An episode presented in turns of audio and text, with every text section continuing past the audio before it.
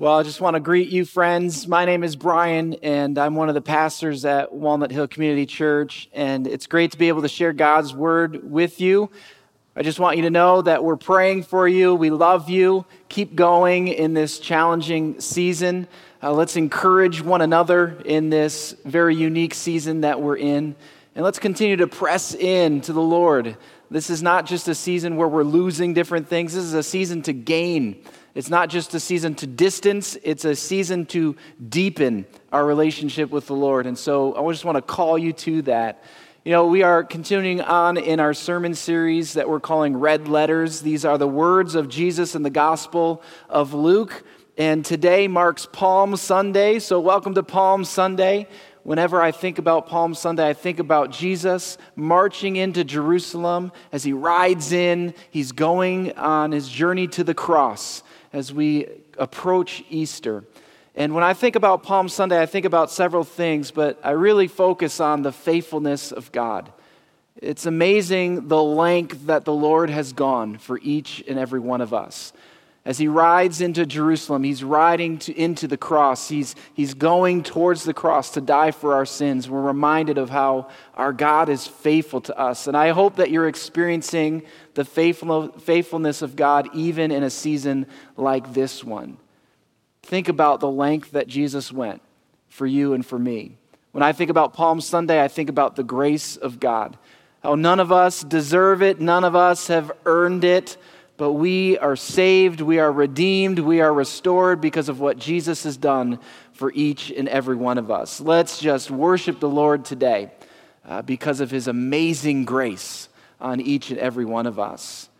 You know, probably the most famous song, uh, Christian song that's ever been written is the song called Amazing Grace. It was written by John Newton in 1772. And the story behind this song makes it even more compelling, even more meaningful. You know, before 1772, when John wrote this song, he was actually a slave ship master. His job was to bring slaves from Africa to England. Later in his life, he would admit that he even treated these slaves very harshly. But on one trip, as he was traveling, he, he became so seasick that he was near his death. And it was in this point where he really reached out to the Lord and asked the Lord to give him a, a second chance. That if the Lord would save him, redeem him, heal him, that he'd give his whole life to the Lord. And this is what the Lord did. He, he, he survived through this storm, and, and John Newton gave his life to Jesus in that moment. He stopped his work as a slave ship master, and he began actually as an instrumental part of ending slavery he would join forces with William Wilberforce. And then this is when he wrote the song, Amazing Grace, reflecting on how God had amazing grace in his life, even though he didn't deserve it, even though he didn't earn it. And now this song is sung by Christians across the globe because it's our story as well. It describes every follower of Jesus, what we've received. We have received amazing grace. And today we're looking at Luke chapter 15, verses 1 through 7. And really, this is a story from Jesus. It's what's called a parable, a story that Jesus tells. And, and the point behind it is this I once was lost, but now I'm found. I wonder today, do you feel lost? Do you feel far away from God? Well, I've been praying that today would be a day where each of us might experience this amazing grace, and that we might experience Jesus, that we might once again turn to Him. As we look at this passage, I just want to share three things as we look at it. Three things that this parable, this story that Jesus tells, is really about. The first thing is this this parable, this story, is about knowing when we are lost. We see this in verse 4, in the beginning of verse 4. Now, let me tell you a story to start our sermon off. Um, Uh, friends of mine were in the mall. I'm not going to give you their actual names. Let's just call them Josh and Sarah. And Josh and Sarah were in the mall with their family. They have three children. And their parents were there too. And so these kids' grandparents were with them.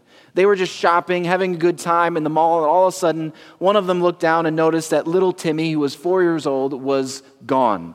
And so I think it was Sarah asked Josh, Josh, do you have Timmy? And Josh said, No, I thought you had Timmy. And they went back and forth a little bit, but Timmy was lost. You can imagine as a parent, maybe you've even had this experience of losing your child, this the, the feeling uh, of, of, of just not knowing where they are. So they decided that they were going to disperse, they were going to look in different places. My friend Josh went out to the car. One of them went the upper level, one of them went on the lower level, looking all over for their son, Timmy.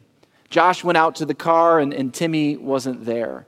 They searched for a while, and then they all came back to their meeting place, and, and they, they, they found out none of them had found Timmy. But all of a sudden, they saw Grandpa coming from a distance with Timmy in his hand. Just imagine the stress that was relieved in that moment. Think about the relief, the excitement, the celebration that Timmy had been found. Where was Timmy? They asked, Grandpa, where was he? Where did you find him? Well, Timmy was in the candy store completely unaware that he was lost. He wasn't crying, he wasn't upset. In fact, he was in his happy place, looking at all the different candy, deciding which candy he wanted to purchase, completely unaware. Friends, I wonder have you ever been lost and you didn't know it? This is really what this story is about that Jesus tells. Let me give you some background, some context to it. Jesus was teaching, and while he was teaching, there were tax collectors, and in Scripture it says there were notorious sinners there learning from Jesus. We know from the Gospels as we read about this, the life of Jesus, he was very comfortable in, in the company of sinners. Jesus didn't have a problem with this at all. But there were some Pharisees there and some religious leaders, some teachers of the law who were there, and they had a real problem that Jesus was in the company of these notorious sinners. And so Jesus decides to tell a story about a lost sheep. You see, these Pharisees, these religious leaders, thought Jesus shouldn't be in the company of these great sinners because these sinners were, were lost. They would corrupt Jesus. But Jesus tells them the story to say, listen, actually, you're the ones who are lost. You're the ones who have taken your eyes off the Lord. And so Jesus tells this great story about a lost sheep who was probably unaware of its lostness as well, as the sheep just went grazing from one pasture to the next. This was the sheep's candy store, just continuing to eat grass, and then without looking up, it's lost, completely unaware. I wonder for some of us today if we're lost, but we're lost unaware. You know, what does it mean to be lost? Because I think actually, when we learn biblically what lostness means, it might be different than what's in your mind right now. Let me share some insight about what it means to be lost. First, lost does not mean forgotten. This is really important. Lost does not mean forgotten. You know, oftentimes when we lose something, we forget about it. I remember when we moved a couple years ago, we were taking all the furniture and putting it into the moving truck. And when we did that, there was a watch behind my dresser. And I have to be honest with you, I had forgotten that I even owned that watch. It had probably been sitting there for years. It fell underneath the dresser, and I completely forgot about it. But this is not what ha- is what happens when the Lord sees us. When we go into a position of lost, uh, we're not forgotten by the Lord. The second thing I want to share with you about lostness is this is that lost does not mean disowned. You know, to disown something means to refuse connection with it. And this is what the, this is not what the Lord does for each and every one of us when we're lost. He doesn't disown us. He doesn't refuse connection with us. No, his heart breaks that we're lost. So what does lost mean? A couple things I'll share here. When I look at scripture about what it means to be lost, I see that lost means out of sight. What I mean, what do I mean by that? It's not that God has lost sight of us, but actually we've lost sight of him. And when we lose sight of God, we are lost. It's when we lose sight of our need for God. It's when we lose sight of the presence of God. It's when we lose sight of our identity in God. It's when we lose sight of our mission with God. This is when we are lost, when we lose sight of God in our life. So, how does this happen? How do we become lost? You know, I played for a Walnut Hill softball team about six years ago, and uh, we no longer have the team because we were that bad. It, we were that bad, it was a really bad witness for the gospel, so we decided not to play anymore. But when we played, they would put me in the outfield. And I never liked the outfield because what would usually happen is we'd, we'd play like midday on a Saturday, and a pop fly would come, and I'd look up, and, and I'd always find the sun and I'd lose the ball in the sun, and then the ball would drop to the ground, and it was really embarrassing. But when my eye focused on the sun, I lost sight of the ball. And this is how we lose sight of God as well, friends, is when we focus on something else, we begin to lose our attention on God. So Timmy was blinded by the candy. His parents were out of sight because he became, became blinded to the candy in front of him. For the Pharisees, for the religious leaders, they were blinded by the, the law. This is what their attention was on. You had to obey the law, that they lost sight of the God who gave them the law. And we can become blinded as well when we place anything above the Lord. We can easily become blinded to Him. It's like this sheep who was lost he put his head down and he began to graze, and then he moved on a few steps, continued to graze, his head still down, never looking up to see where his shepherd was. And all of a sudden, he could have been miles away, unaware. Let me say the last thing I want to say about being lost. And this was an insight to me that was new. It was almost like a revelation that the Lord brought me to. But as you study in the New Testament these different stories and parables where Jesus talks about being lost, you quickly learn that lost means loved. Lost means loved. In Luke 15, there are three stories that Jesus tells about the lost. And they're famous stories one of a, a lost sheep, one of a lost coin, and one of a lost son. In all of these stories, the Lord loves each of these things so much that he searches for them. The shepherd searches for the sheep. The woman searches for the coin. The father runs to the son when he returns. It's this posture of loving the lost. Friends, lost means loved. Even when we become blinded to the things of God, even when we wander away from Him, we don't wander out of His love. Our God loves us deeply. I wonder, are you lost? This is a really tough question to ask, isn't it? No one wants to be considered lost. Nobody wants that. It's really hard for us to admit when we're lost. When we're driving, we hate to admit, oh no, I know exactly where I'm going. You would hate to say at your workplace, I have no idea what I'm doing. Nobody likes to be considered to being lost. But I think it's a sobering question and an important one. In this season, where things are being taken from us, where we're being given more time, this gift of time, to ask ourselves the question Am I lost? Or maybe to put it in a different way, in, in, in light of this new definition of lost, I wonder have you lost sight of God? Have you been focusing on something else? This might be you, and if so, I have good news for you today. Really good news for you. And that good news starts with us talking about the shepherd in this story. So the second thing I want to share with you is this is that this parable, this story is about the work of the good shepherd. Jesus tells the story there's this one sheep that goes astray, it's, it's lost. But the shepherd goes and finds it, puts it on his shoulders, and, and carries it home. What are some of the lessons that we learn about the shepherd? And of course, the shepherd here refers to Jesus, to our Lord. What are some things that we learn? The first thing that we learn about our good shepherd is this is that he cares about the one. Listen to these words. This is how Jesus starts the story. He says, If a man has a hundred sheep and one of them gets lost, what will he do? Won't he leave the 99 others in the wilderness and go to search for the one that is lost until he finds it? Now, listen, as people are listening to this question, they would have a response to it. Jesus is saying, listen, if one sheep goes, all the 99 are still here, but just one goes, wouldn't that shepherd go and find the one? You see, most people in the first century who knew about shepherding would say, no, he wouldn't go and seek out that one.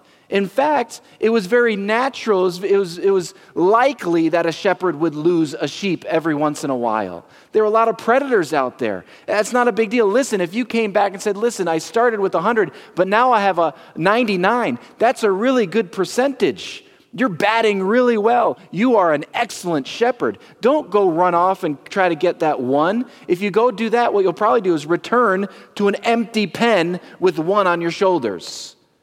So let it go. It's okay. But here Jesus is explaining something really radical about his kingdom, really radical about who he is, about who God is to us, that he cares so much about the one that he went at his own cost to save it to redeem it. Jesus makes it clear that this shepherd goes after the one. For Jesus, every sheep counts to God. Every person matters to God. You know, I, have been a pastor for nearly 20 years, and I've had the privilege of, of walking with different people and hearing their testimonies and their stories. And I want to share three of them with you today that just articulate and and prove the fact that our God goes after the one. John is a, a high powered executive. He spent most of his life climbing the corporate ladder, and that cost him greatly. It cost his family, it cost a lot of his time, uh, it cost many of his friendships as he tried to position himself for higher positions. But eventually he became a CEO, but he lost a lot through the process. His wife was a strong Christian and prayed for him every single day. There's this one moment where his, his wife was praying and the Lord was really specific with her. And, and the Lord said to her, Listen, I'm going to do something in John's life today that's going to change everything. He needs to be looking for me. Tell him to be looking for me. She thought this was a little bit bizarre, but she obeyed and she went to her husband John and said, Hey, listen, John, you might see, feel like this is really crazy, but as I was praying for you today, the Lord told me that He's going to do something for you today to make Himself known. Look for Him. John thought it was a bit crazy, but he kept his eyes open. At 1 p.m., on schedule, John went to his office mailbox to see what mail had come in for him. And he pulled out several letters, and in there, as he sat at his desk, there was a letter from his granddaughter, handwritten. All it said on the inside was this Grandpa, God loves you. Love Lucy. When John tells this story, he begins to tear up in this moment. His wife went to the Lord, and the Lord said that he's going to reveal himself to him. And then on that day at 1 p.m., he opened this letter from his granddaughter, from the mouth of babes, just reminding him that God loved him.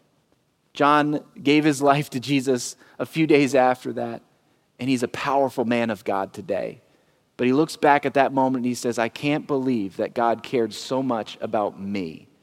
But, friends, God does because every sheep counts. Dan is a war vet. He's done five tours. He grew up in the church, always believed in God. He even has a tattoo of Isaiah 41, verse 10. Isaiah 41, verse 10. It's on his forearm. But since his last tour, he began to doubt where is God in all of this? Is God really real? Dan has good days and he has dark days. Just when Dan was about to give up on God, he, he decided to say one last prayer. And he, he went to the Lord and he said, God, if you're real, please show yourself to me. A bold prayer. That day, he was invited to join his nephew's school class because it was Veterans Day. He was asked to come in and, and share a bit of his story. It was a Christian school, so they read scripture each and every day. And so on this day, as Dan went in, the teacher asked, actually asked Dan to read the scripture verse for the day. Dan agreed. He was handed a, a piece of paper with the scripture verse on it, and he began to read Fear not, for I am with you. Be not dismayed, for I am your God. I will strengthen you. Yes, I will help you. I will uphold you with my righteous right hand. Isaiah 41, verse 10. Dan began to weep. He showed the students his tattoo that said Isaiah 41, verse 10. He tells me that story to this day, and he begins to weep because he can't believe that God would care that much for him. But he does. Why? Because every sheep counts. Jennifer was uh, addicted to heroin. She had stolen from her parents, from her friends, to keep her habit alive. She had walked all over her friendships, took advantage of them, uh, almost of every person she knowed, she knew. People tried to help her, but she would hurt them. She tried several rehab programs, but, but nothing lasted. One day, the church that she was connected to was hosting a concert in the evening, and if you went to the concert, you got a free dinner. So she decided that she would go because she wanted the free dinner. The concert was put on by a choir, and the choir was a group of men and women in a program called Teen Challenge. This was a drug and alcohol rehabilitation program, a Christian based program. In between the songs, a number of the men and women shared their testimony of how Jesus had saved their lives. These were powerful testimonies about how Jesus helped them out of addiction. G- Jennifer was so moved by this, she entered the program that night. She wanted to meet this Jesus guy, and she did. Today, she helps run her local teen challenge, and she cannot believe that God never gave up on her. But He didn't. Why? Because every sheep matters. Every person matters to God. And we all have this story too, don't we? Because every sheep counts. Let me share a few more things about the shepherd. In verse 5, I love it says this And when he has found it, he will joyfully carry it home on his shoulders. In this one passage, there are four critical lessons about the shepherd. The first is this Our shepherd, he is a great rescuer. I love how it says this about the lost sheep and when he has found it. It's not difficult for Jesus to find us. He doesn't quarrel over it, he doesn't struggle over it. He can find us. Our God is a great rescuer. He's not worried about whether he will be able to find us or not. If you want rescuing, he will come and get you. The second thing I, I, learned from this is it says, and when he has found it, he will joyfully carry it home. You know, sometimes I think that when we're found by God, that He's going to come with anger and wrath. You know, my family and I, we just got a, a puppy. I'm going to show you a picture of him. This is him at four months. His name is Little Bear, but uh, he's going to be about 120 pounds. He's a Maremma sheepdog. He lives outside. That's why there's dirt on his nose. But here's the thing about Little Bear he, he lives behind the fence, but every once in a while, when we open the gate, he'll sneak out and he loves running over to the neighbor's yard because there's another dog over there. It's actually his sister. So he loves going over there, but I hate when he goes over there. I don't like when he goes over there and he runs over and he knows not to go over there. He knows it. So usually I walk over, I march over, and while I'm marching over, I'm, I'm thinking to myself, oh, this dog, he's going to get it. I'm going to teach him a lesson. And I go over and I grab him by the scruff of the neck, you know, very patiently and all this kind of stuff. But, and I drag him back home. And sometimes I think, friends, we think this is the way that our God responds to us when we're lost, when we go astray. That he's going to come and he's going to want to grab us by the scruff of the neck. He's going to want to display his anger and his wrath upon us. But that's not what we learn. Listen to what Scripture says. And when he has found it, he will joyfully carry it home on his shoulders.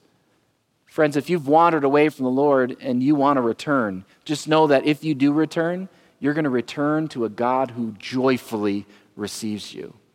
The next lesson that we learned here is this is that he lifts us on his shoulders. I want you to picture this shepherd lifting this lost sheep on his shoulders. Imagine this sheep just worn out without strength because it's wandered so far away from the flock.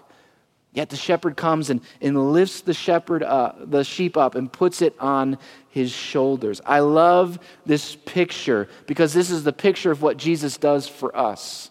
When we feel worn out, he comes and he, he picks us up, puts us on his shoulders. When we think that we can't overcome the obstacle, he comes and he finds us, he saves us, he rescues us, he picks us up and puts us on his shoulders lifting the sheep up out of its current place and walking it into its new place. This is what the Lord does for us. He lifts, uh, us out of our lostness and brings us into a position of being found.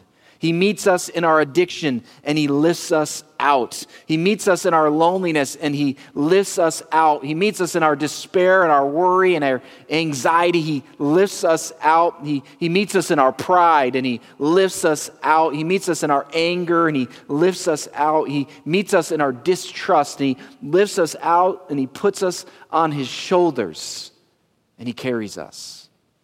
He knows we don't have the strength to move out on our own, so he puts us on his shoulders. The last thing that we learn about this shepherd is this is that he carries us home. I love that here. It says he carries us home with, with purpose. He brings us to where we belong. That when we return to Jesus, when we repent and turn to Him and give Him our life, this Good Shepherd brings us to where we belong, into our rightful identity, into our rightful mission, into our rightful purpose to the place that we belong in fellowship with Him. The third thing that this story is about is this it's about the blessing of being found. I love how at the end of this story, the sheep is now found. And there are a couple of things I want to share with you here in this is this is that being found means experiencing God's grace. This is what it means to be found is that we experience the grace of God. You know, the sheep didn't really do anything here. It wasn't because the sheep figured out some algorithm and just follow this algorithm or this checklist and then God would be pleased enough so he'll come and rescue it. No, the sheep didn't do any of that. All the sheep did was get found and then surrender to the shepherd picking it up, accepting the shepherd picking it up and carrying it home. This is what the sheep did. It was through grace alone that the sheep was saved. In the same way, it's through grace alone that we are found. I love how the Apostle Paul says it in Ephesians 2, verse 8. It says, For it is by grace you have been saved, through faith.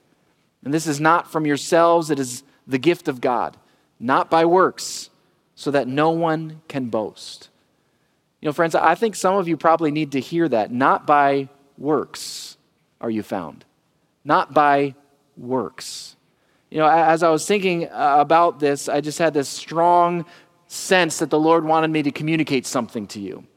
And this is it. You know, oftentimes we, we talk about accepting Jesus, but actually, there's something much deeper than that. We, we should surrender to Jesus, we should follow Jesus, we should commit our life to Him. Don't just accept Him, you know, don't just believe Him. No, we, we need to follow Him with all of our hearts. And so, so I think what the Lord wanted me to, to address you with, with all of us today, with is this is that we need to accept grace and follow Jesus. If we're going to accept something, accept grace, that it's done by grace that you are saved, not by your works, not by your planning, but because God has extended his grace to you. And once you experience this grace, now begin to follow Jesus with your whole heart. The second thing I want to share with you about the blessing of being found is this is that being found brings rejoicing. I love how in this story, Jesus says that when the shepherd arrives home carrying this sheep on his shoulders, he gathers all of his friends, all of his neighbors, and says, Everybody gather around, gather around. And they begin to celebrate and rejoice over the fact that this lost sheep had been found. You know, I want to ask the question what was so exciting about this? Why was it so exciting? Why, why was there this great celebration when the sheep was returned home? Two things. Friends, when we return to the Lord, when we come back to Him, when we're, when we're found, we celebrate because what we have been rescued from. But I think even more than that, we celebrate because of what we've been rescued into. You know, when we're found, we've been rescued into a personal relationship with the Lord. You know, I think a lot of us daydream about having a relationship with, with other people. Wow, man, if I could just know this sports hero or, or this famous actor or this hero in my life, wow, that would be amazing. If I could just have a relationship with them, just imagine that. My whole life would change. I don't know if there's much truth in that. But here's the thing you can have a personal relationship with the Lord, and that's what changes everything. This is why we celebrate when somebody turns to the Lord because they have a personal relationship with Him. I want to tell you a story about the reality of, of God in our lives. And this is a story that really just kind of reminds us of how God is moving, He's active, and how we can have a personal relationship with Him.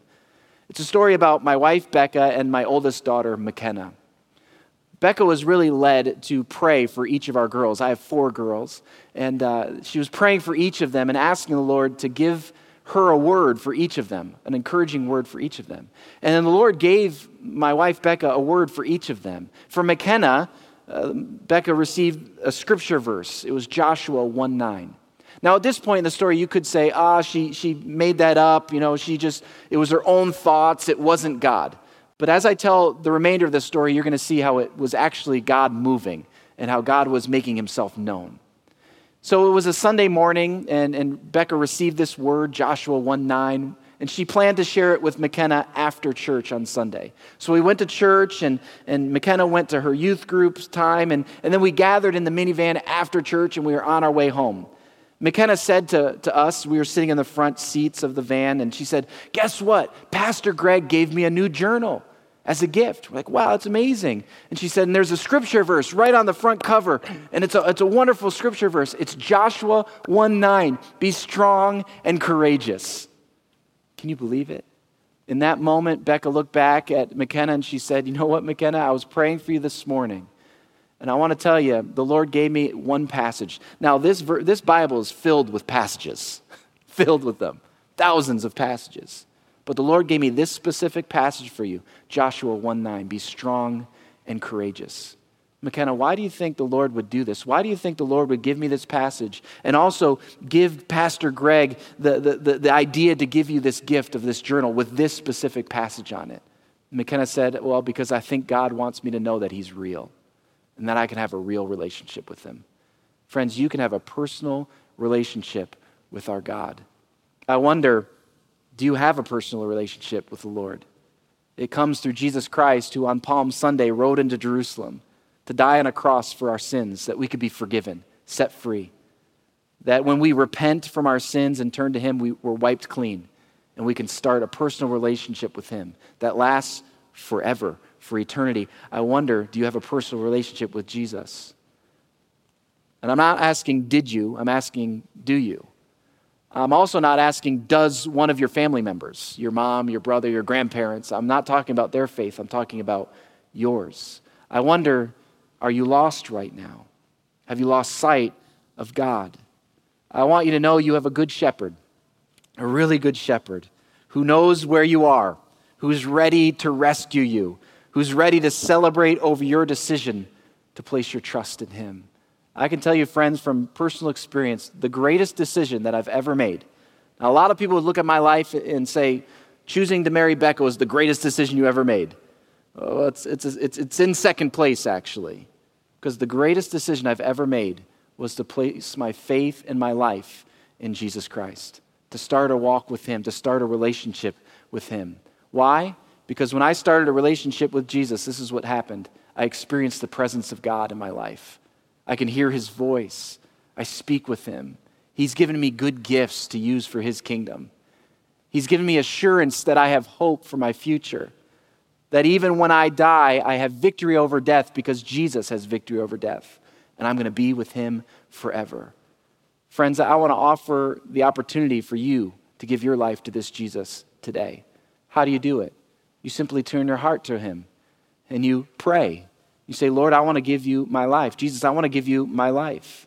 I want to make you the king of my life. I want to follow you. I don't want to just accept you. I don't want to just believe that you exist. I want to give you my life and I want to follow you the rest of my days. Lord, I confess that I've been wandering. I've lost sight of you. Lord, I, I want to see you once again. I believe if you pray a prayer like that in your own words, what happens is there's great rejoicing, there's great celebration because you've returned home. In fact, if you've prayed that prayer today, we want to know about it. And as you look to the, the right hand side in the upper right, you're going to see a little tab that says action. We want to ask you just to press that action tab and, and fill out a little card saying, I gave my life to Jesus today. You know, friends, I think there might be hundreds of you listening right now who have lost sight of Jesus, but today is the day where you see your shepherd coming towards you. And you, you just you surrender into his arms. Allow him to lift you up and carry you home, carry you into that personal relationship with him. We want to rejoice with you and rejoice together that you once were lost, but now you're found. And I pray that this has been a blessing to you. In the name of the Father, the Son, and the Holy Spirit. Amen.